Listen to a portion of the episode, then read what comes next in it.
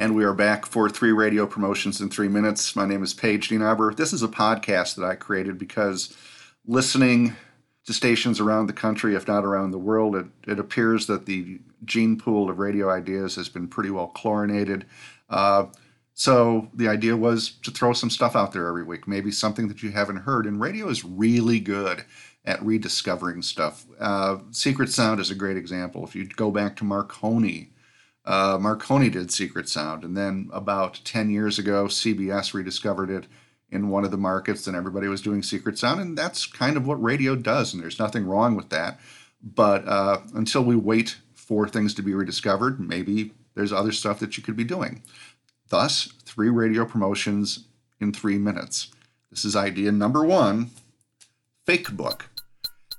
KOB FM in Albuquerque had a No Doubt concert. Now, granted, you can now gauge when that was about.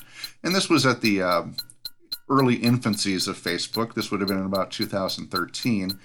But they did Fake Book. It was a version of The Fugitive. The concept was that somebody in Albuquerque was the, the holder, the purveyor of backstage passes to meet No Doubt.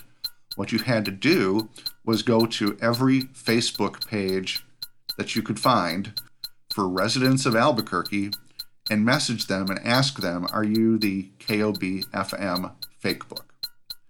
They gave out clues, clues to, you know, what was on this person's page, maybe what they were looking for. There's going to be a photo of a dog. Well, that certainly narrows it down.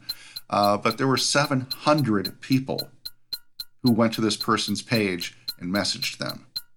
That's pretty huge, and it's great marketing done by listeners. Fake book idea number one. Idea number two teacher's pet. School for 2020 is still kind of fluid, and we're not exactly sure what's going to happen, and uh, probably won't until, you know, September. But there's no doubt that, hey, no doubt, there's no doubt that a lot of people are going to be remotely schooling.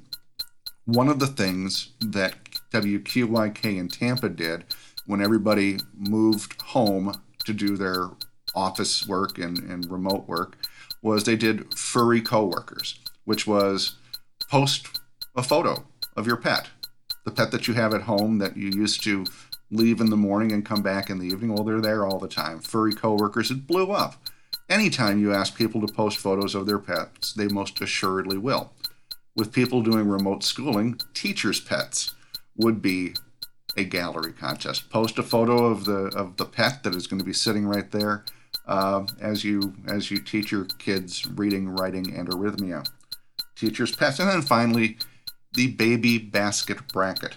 One of the things that uh, we came away from the TV show The Office learning was that, according to Michael Scott, there is no better gift than a basket. So, what if in December you awarded a basket of baby products and services because there is going to be a mother of a boom, unintentional, this December, uh, which is nine months after lockdown started.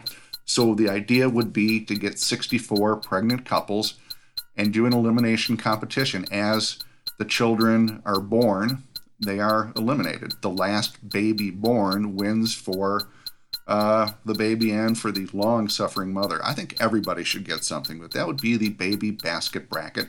Radio loves brackets, and uh, babies are coming, so let's play off that.